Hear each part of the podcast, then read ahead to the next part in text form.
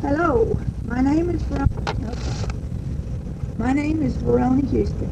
I was born at the beginning of the Depression in 1929. My dad had been working in construction, laying water pipes in Illinois. This, his sister lived there at the time and helped him get the job. When the job was completed, he could not find other work, and so he and mother moved back to Marceline to live with his parents. They lived on a farm in the Spain School District near Brookfield. When the time came for me to be delivered, they went to get the doctor. He came to the house for delivery.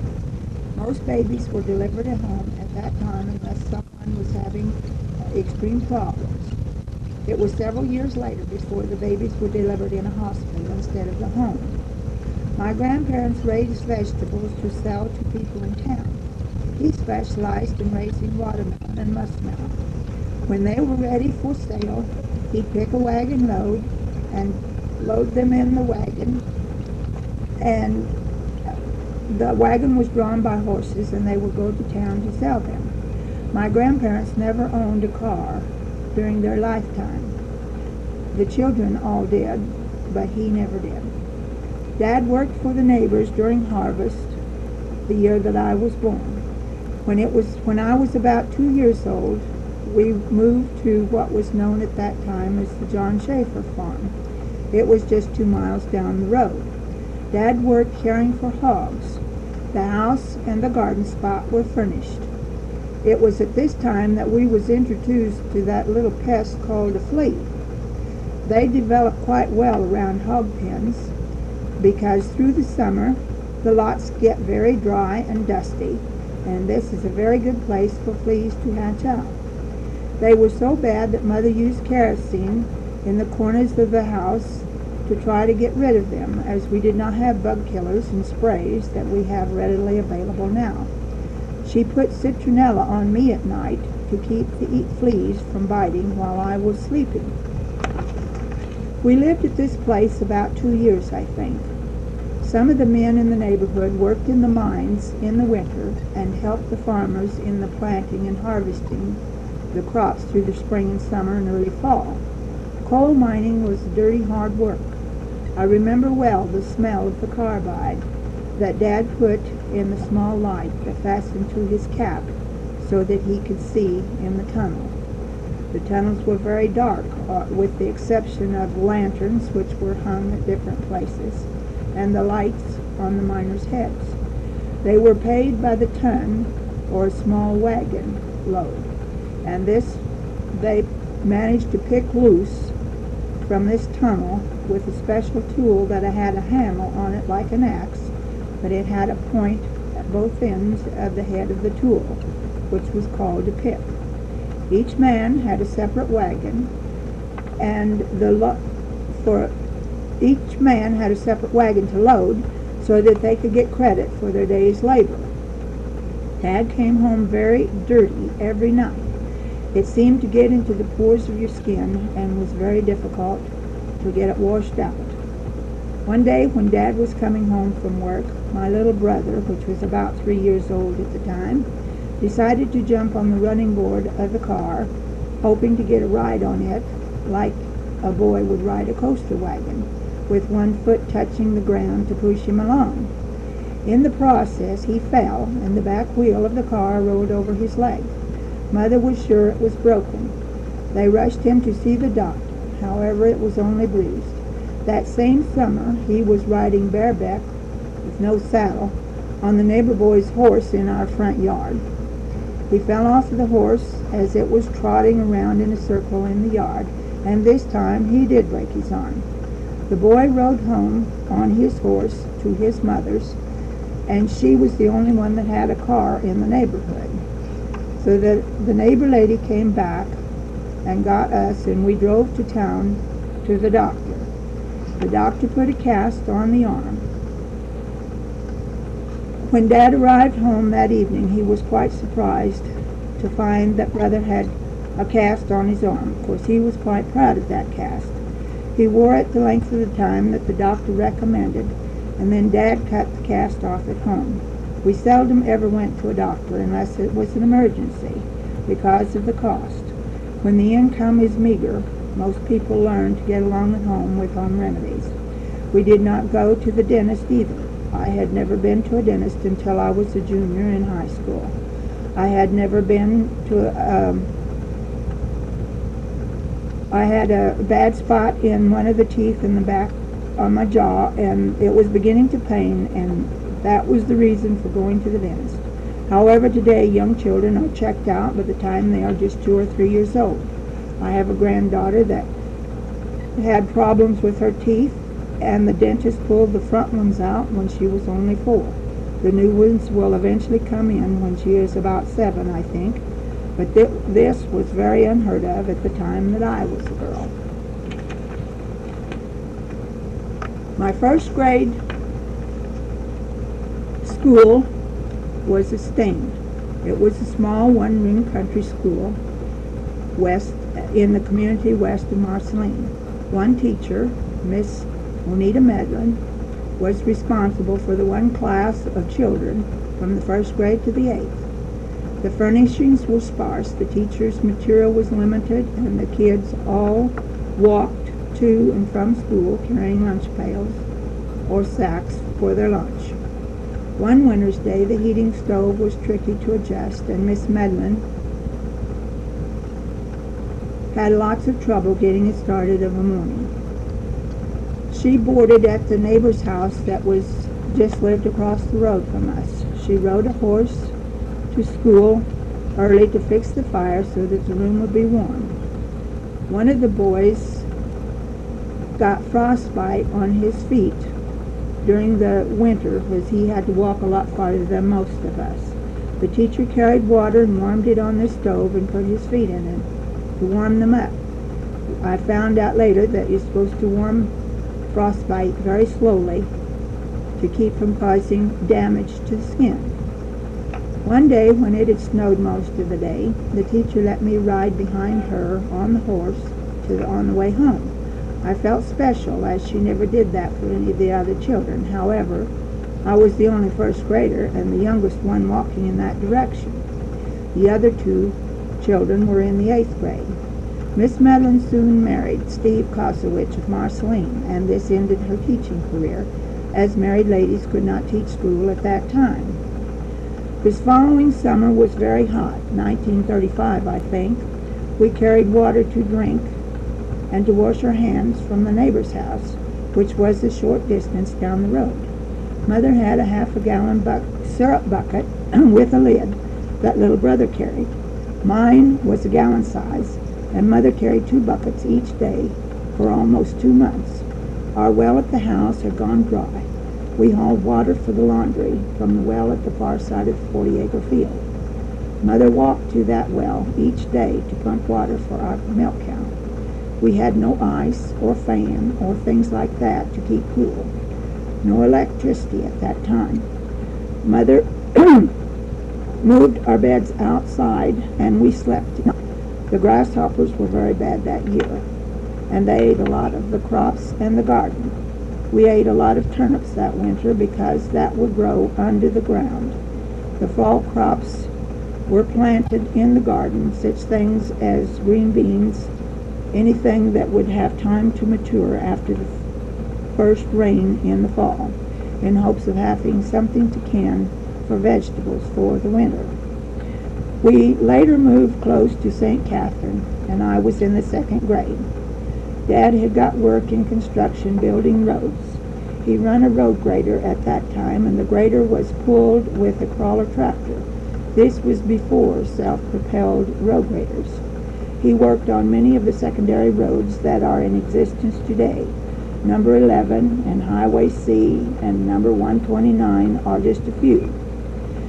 At the time they started working on the roads, they were only wagon trails.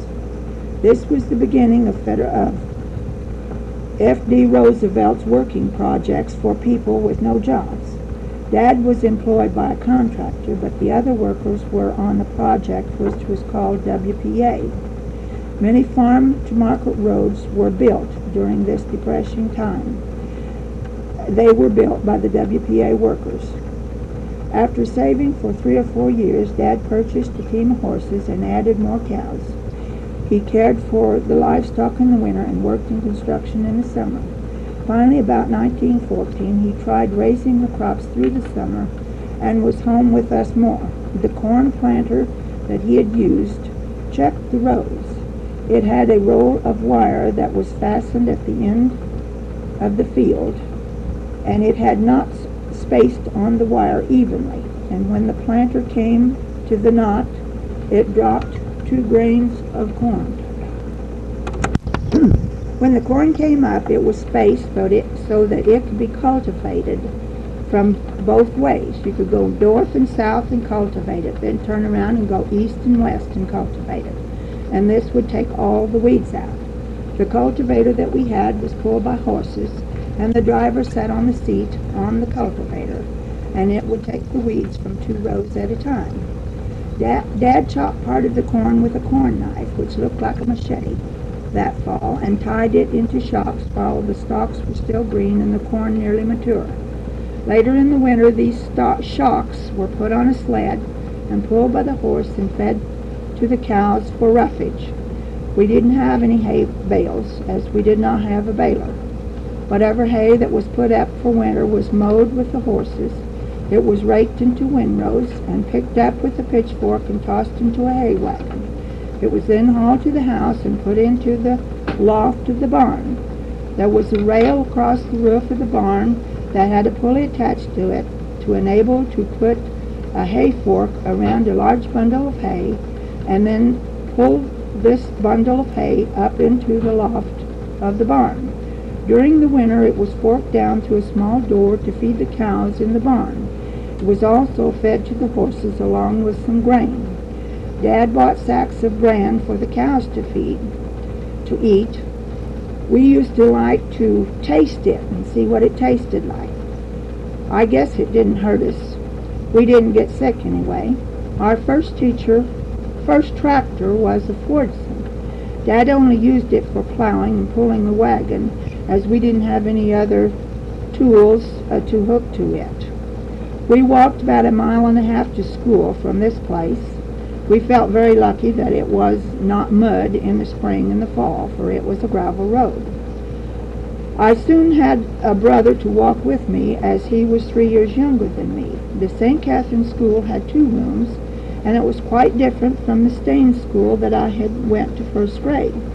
This school also had a one-year high school in the upper room. It had two rooms. We were in the lower grades, of course, but we had the same teacher.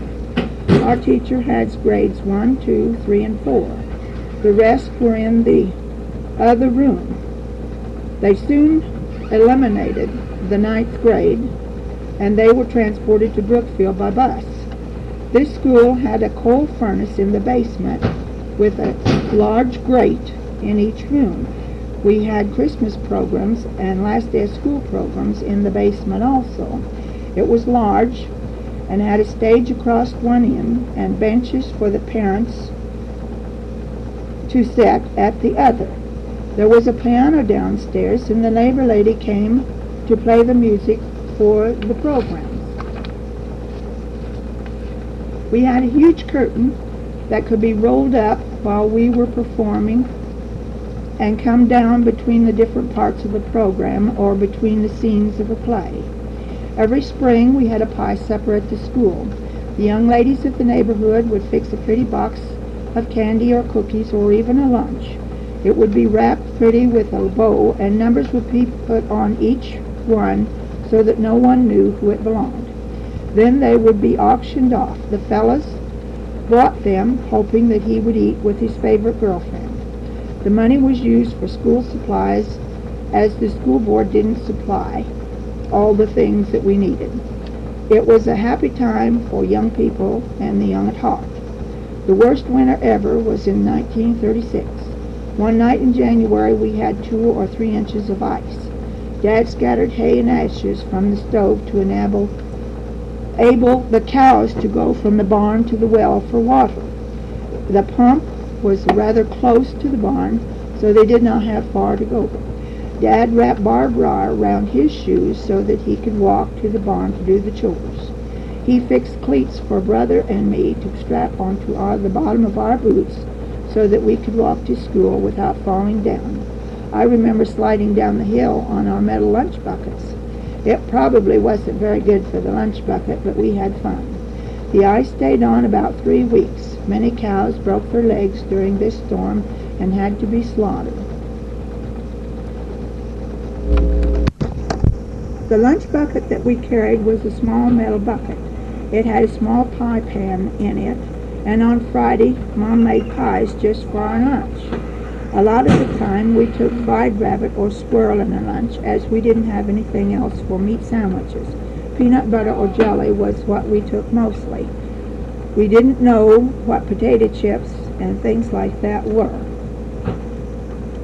The girls were not allowed to wear jeans or overalls. When the cold weather started, I wore long, dark cotton stockings, which were held up by wearing a wide elastic band around the waist with elastic straps and garters sewed onto it for each leg. In the winter months, I had to wear long white underwear with the long stockings pulled up over them. The stockings looked quite wrinkly, but they were warm. The knees of my underwear would get so dirty, Mother would scrub the material between the knuckles of her hands or scrub them on the board before putting them into the boiler which was on the kitchen stove, which was holding the water and heating it for the water to be, for the washing machine. She would scold me so often and say if you wasn't such a tomboy, the knees wouldn't get so dirty. If we did happen to wear long pants when the snow was on the ground and very deep, they were hung in the cloakroom uh, along with our coats. Some of the lucky ones had wool snow pants to wear.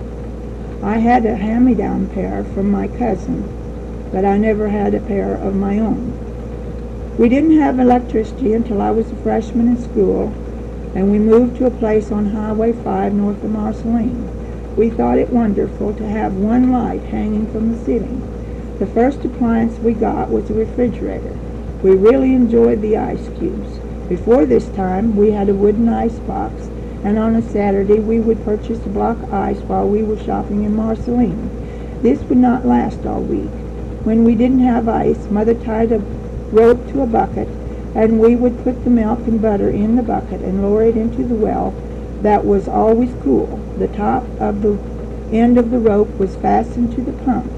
The curb of the well was constructed in a way that had an opening with, with a trap door that would enable a person to utilize the well for a cooler as well as to furnish the water.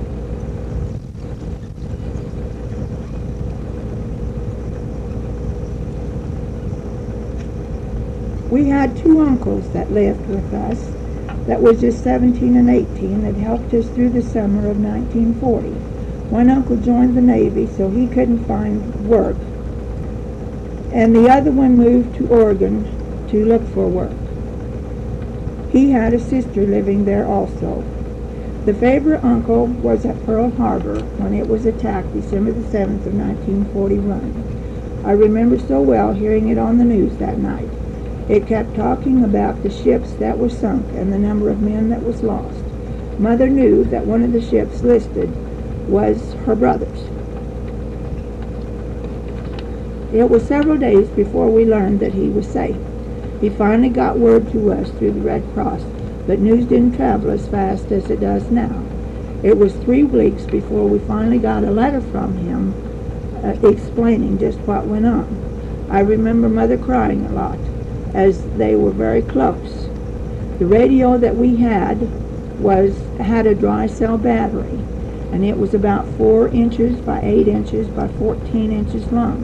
And we only listened to that radio for the news and uh, on Saturday night. It was announced on the radio that the three ships had been sunk at Pearl Harbor, the Arizona, the target ship Utah, and the Oklahoma. A thousand and ninety-two men remained in the hull of the Arizona, and only 289 survived. 58 bodies remained in the Utah hull, and about a third of the 3,033 soldiers stationed at Pearl Harbor lost their lives. Linn County lost five. There were lists of all the local servicemen that was painted on the side of the the Myers clothing store, which was located on the corner that now has the savings and loan. If someone was lost in battle, then a star was put beside that particular name. The, bur- the building burned during the 50s. Okay. Uh, Our radio had a, a battery that was, as I explained before, was a pack dry cell battery. When it was uh, went dead, it was discarded. Uh, we petitioned the house off at night because it was quite cold, and the living room was the only thing that would stay warm. Sometimes during the night, uh, when it was very cold, Dad would get up and put coal in the stove. We purchased the winter supply of coal from the Gooper Coal Company in Marceline and tried to get enough to last all winter. It was brought into the house in buckets, and that was the purpose for the shape of the bucket, so that it could be emptied into the stove quite easy. Many nights through the winter, the tea kettle setting on the kitchen stove would freeze, when would be frozen when we got up the next morning. It was a very drafty house, and no one thought of insulation at this time. There were many programs on the radio that people listened to. Families got together in evenings to listen to it, just like we do television now. Some of their favorite programs was Amos and Andy and the Grand Ole Opry. There was also mystery stories complete with sound effects. The ladies liked to listen to the Earl May station out of Shenandoah, Iowa during the mid-morning. It was a homemaker's show, and they give recipes and cleaning tips. Cleaning tips. Shortly after the bombing of Pearl Harbor, we were in a war state. Rationing began. This lasted until the war was over. Sugar was the thing that bothered us the most, I think. We liked pies and cakes, and before we knew it, our month's quota was gone. We had only honey or molasses left for the rest of the month. Finally, Mother decided to put each person's supply in front of our plates, our quota, in a jar. If we had some at the end of the month, then Mother would put it together for baking, and we would have sweet things uh, at the end of our month. We were issued uh, stamps, books of stamps, for each of the things that was rationed. Each person, old or young, had a book. Even though you did not, you may have the money to buy these things, you could not without the stamp. My first year in high school, we was required to have rubber sole shoes for PE and to play on the gym floor. We were also required to wear certain play suits during the gym class. We were only allowed two pairs of shoes at this time, so Mother decided my gym shoes must be extra long to last while my feet were still growing. The extra length caused the toes to turn up slightly. I wore those shoes out before I ever really grew into them. Gasoline was rationed also. The mailmen could get tires and gasoline. Farmers were allowed more than the others because they were furnishing the food supply that was considered essential. Meat rationing did not affect us much as we butchered our own livestock. We didn't have freezers, not even lockers in town at this time. Much of the meat was canned for summer use. Some hams and shoulders of pork were smoked in small buildings called smokehouses. There were meat was hung from the rafters, and then there was fire made to let the smoke season and cure the pork. Special wood was used for the fire, hickory, I think. Oftentimes two or three neighbors did their curing of meat at the same time. We also salted down some in large crockery jars. It kept well, but it needed rinsing to get the brine from the meat enough to be eatable. We purchased saving stamps for to further the war effort. 25 cents for each stamp. We purchased these at school. When the book was full, we would take them to the post office and purchase a war bond. There was a lot of changes made for the war effort. The new product would then be used for making tanks and things for the war effort. Many towns donated their statues and silver war cannon uh, momentums for and things of that nature to be patriotic toward our country. Much of the small town's history was lost during this era. These are some other things that was going on during the war. It was stated that in June of 42, the Brotherhood of the Railroad Trainmen of Marceline received a certificate award from the U.S. Treasury Department because more than 90% of the members were purchasing war bonds through their payroll savings plan. In 42, all motor cars had to be registered by November the 9th, 10th, and 11th for the rationing of gasoline, which became effective on November the 22nd. I don't remember the number of gallons of gasoline for each car. Farmers was allowed extra if they had a tractor, which they did, and could buy a little extra for that. We had a B John Deere and thought it was the best tractor ever. Compared to today's tractors, it was considered very small. Tires were also rationed. Dad had bought a second-hand car that we didn't even need just in order to have the extra tires as it had nearly new tires on it and ours were going flat all the time. The rationing of A gasoline books were distributed in the commercial room in the Marceline High School. First aid classes were organized all around the country to help to know the proper care for injuries. In 1942, a new federal regulation on buildings or remodeling was issued. Farmers were allowed to remodel or rebuild up to the cost of $1,000. Town people could spend up to 500.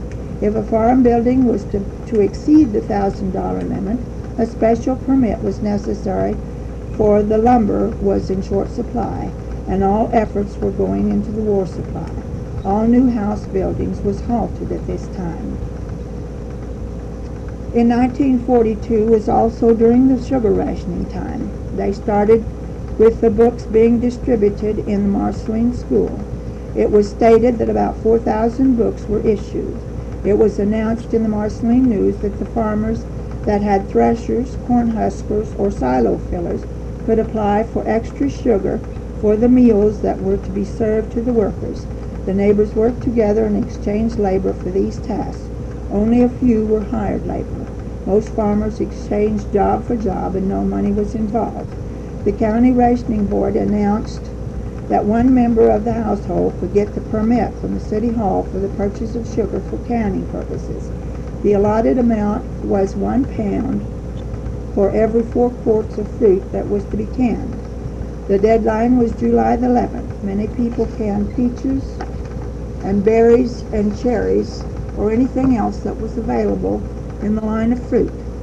Canned goods at the store was not purchased very much at this time. During the 42, also, we was to comply with the federal orders of the pickup and delivery service in all the stores and business firms in Marceline. Only one delivery service was permitted each day. The order was a part of the nationwide program for greater conservation of tires, gasoline, and motor vehicles. The order applied to all vehicles, whether the mo- was motor or horse-drawn, if they were equipped with rubber tires. It was announced that 12 tons of scrap rubber were collected by the Marceline oil dealers in the nationwide campaign that was underway that was gathering this greatly needed material. Everyone did their part by bringing any old tires and things that no longer had a practical use. There were many, many meetings for volunteer air raid wardens. They met and planned the strategy to use if we were to be under attack in this area.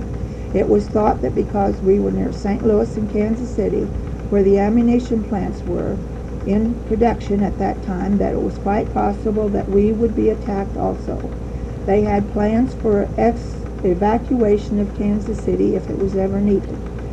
There was much time spent on this planning that I was so thankful that it never did happen. It was also noted that uh, during the rationing period, we had rationing of coffee, and patrons on trains were limited to one cup at each meal. This did not apply to any member of the armed forces or anyone that was in uniform.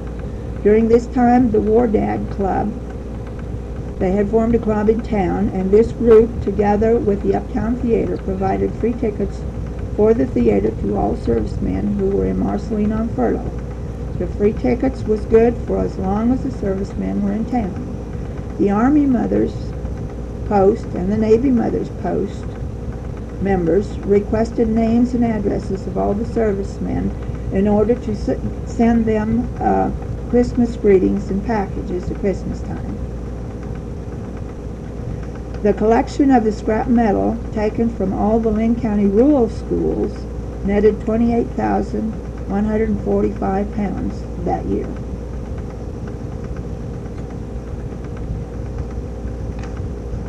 When we first began coming to Marceline, sliced bread was also another thing that we looked for. We would watch for the truck to go by and then stand in line for as long as 30 minutes just to get a loaf of sliced bread. All the bread that we had before was homemade, and it naturally did not make as good a lunches to carry as the sliced bread. On the 4th of July, we usually fixed ice cream in a hand crank freezer. We would travel to the uh, Consumers Ice Plant, which was located across the street from the City Light Plant, and purchased 50 pounds of block ice.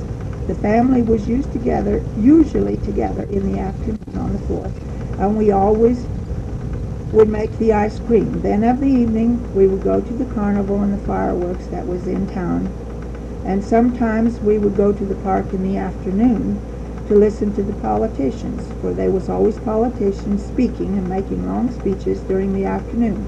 And this is the one way that the older folks had a of uh, checking out the candidates that were running for different offices in August. Otherwise, they may never have face-to-face meeting with them.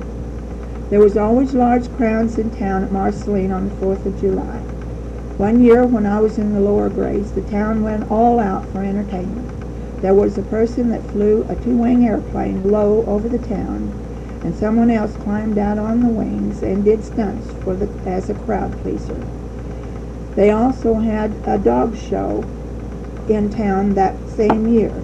A trainer brought several dogs and they did all kinds of tricks for us, such as climb up small ladders and jump, jump through hoops. And some of the hoops even had were had fire, but the dogs would jump through anyway. We were so fascinated with the trainer that when he said set, the dog would stay there. So we went home and thought sure enough that we could make our dogs do that. We worked and worked all summer long to see if we could train our dogs, but it was to no avail. Some other things that I remember was Dad talking about the putting a pool table in Harper's barber shop. Dad seldom went to the barber shop as uh, it cost money.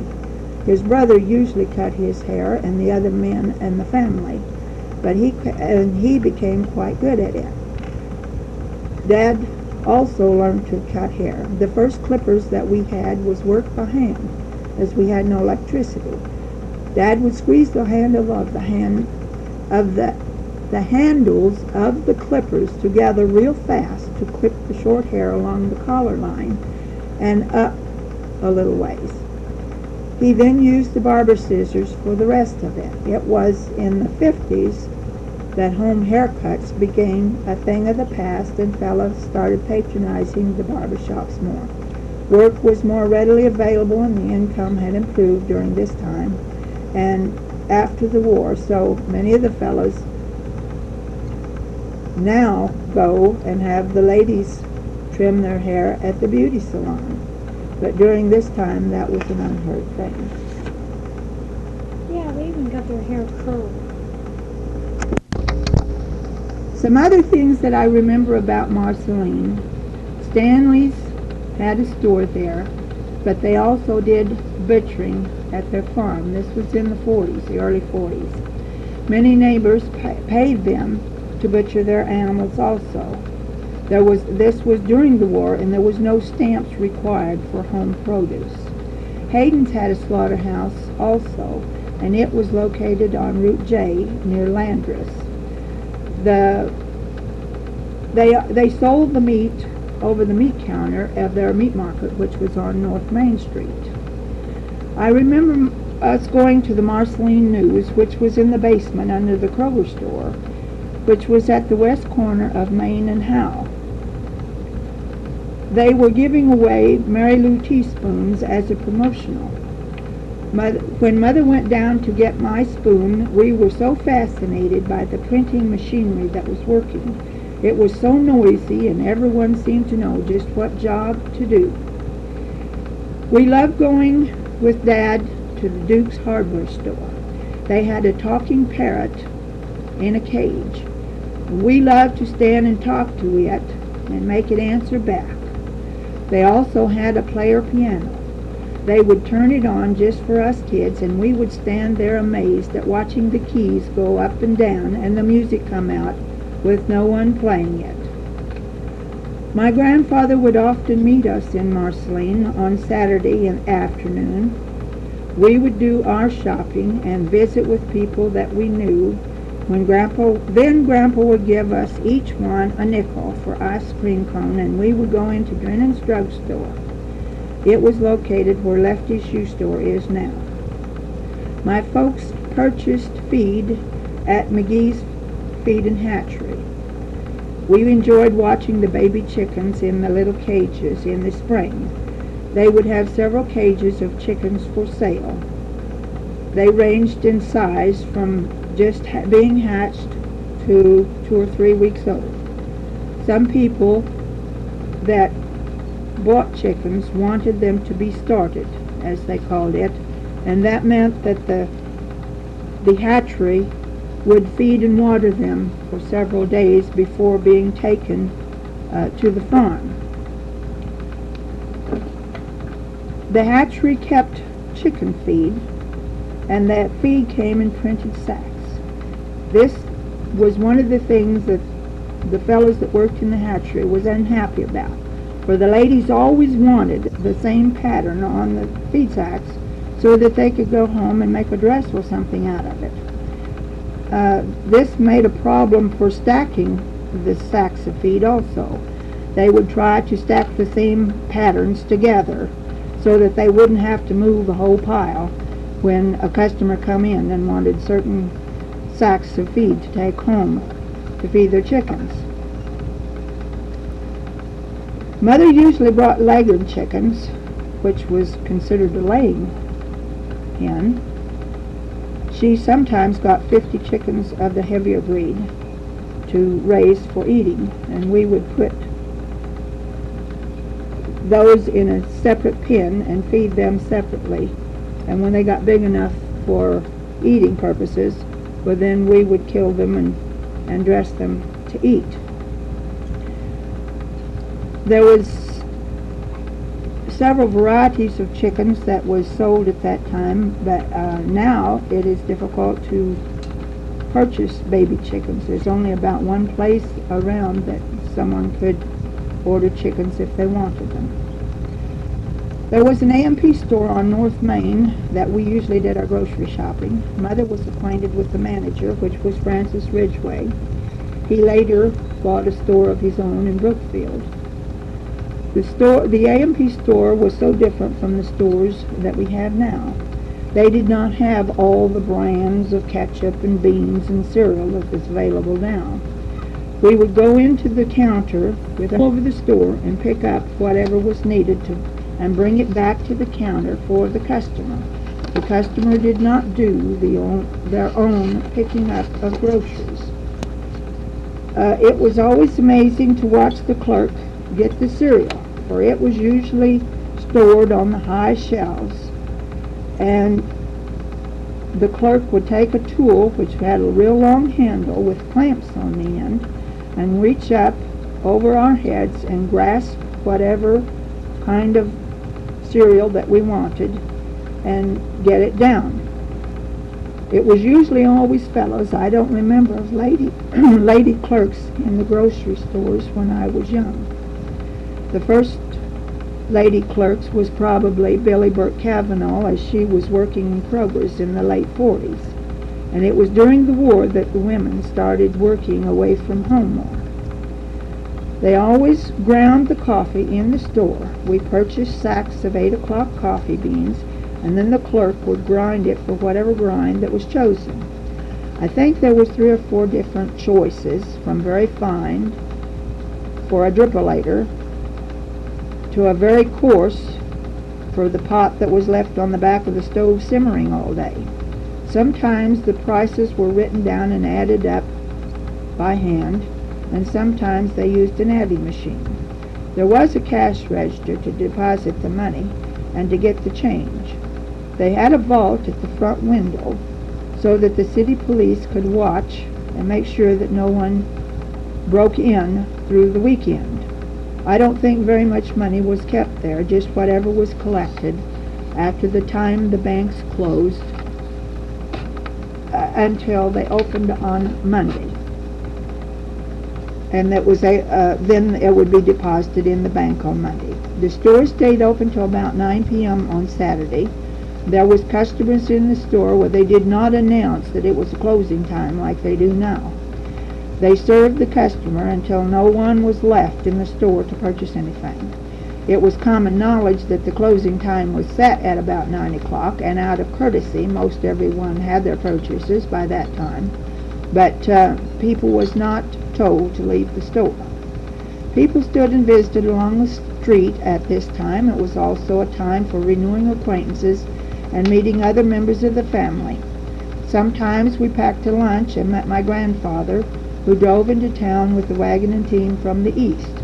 We would eat in the wagon, which would be hitched in an area behind the store along the south side of Main. There was a special place there just for horses and wagons, but at that time uh, there was very few that was brought to town. Most everyone was one year when we were about 11 or 12 years old, we both got roller skates for Christmas. We skated on the sidewalk in the park for a while while we were learning, and Mother would be doing her grocery shopping on Saturday. We skated some on Highway number 5. There was very few cars on the road at that time. We would have it sometimes 30 or 40 minutes before between cars, and so it was not very dangerous for us to skate on the highway. There was a skating rink on South Main in Marceline, and we went skating there a few times on Saturday afternoon. Through our, through our early teen time, I never became a very good skater, just average, but Brother did. I think I just wasn't ready to try the things thinking that I would fall down. Dad still didn't think I should wear slacks, although some of the girls were beginning to wear them and with the dress it was very ungraceful to fall down.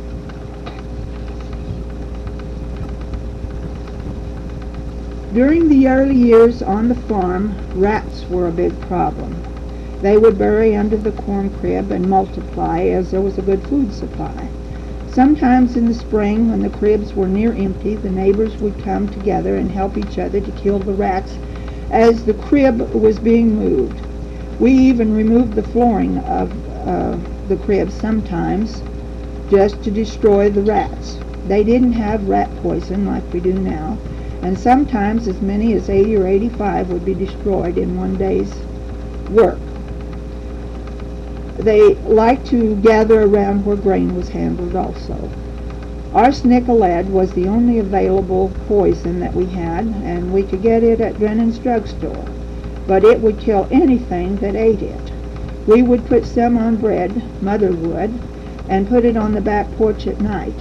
But she would always get up very early the next morning and put it away to be sure that no one else got a chance to eat it. Our dog would die also if it ate it. We also had large rat traps and we set them in the basement and we occasionally get one rat at night.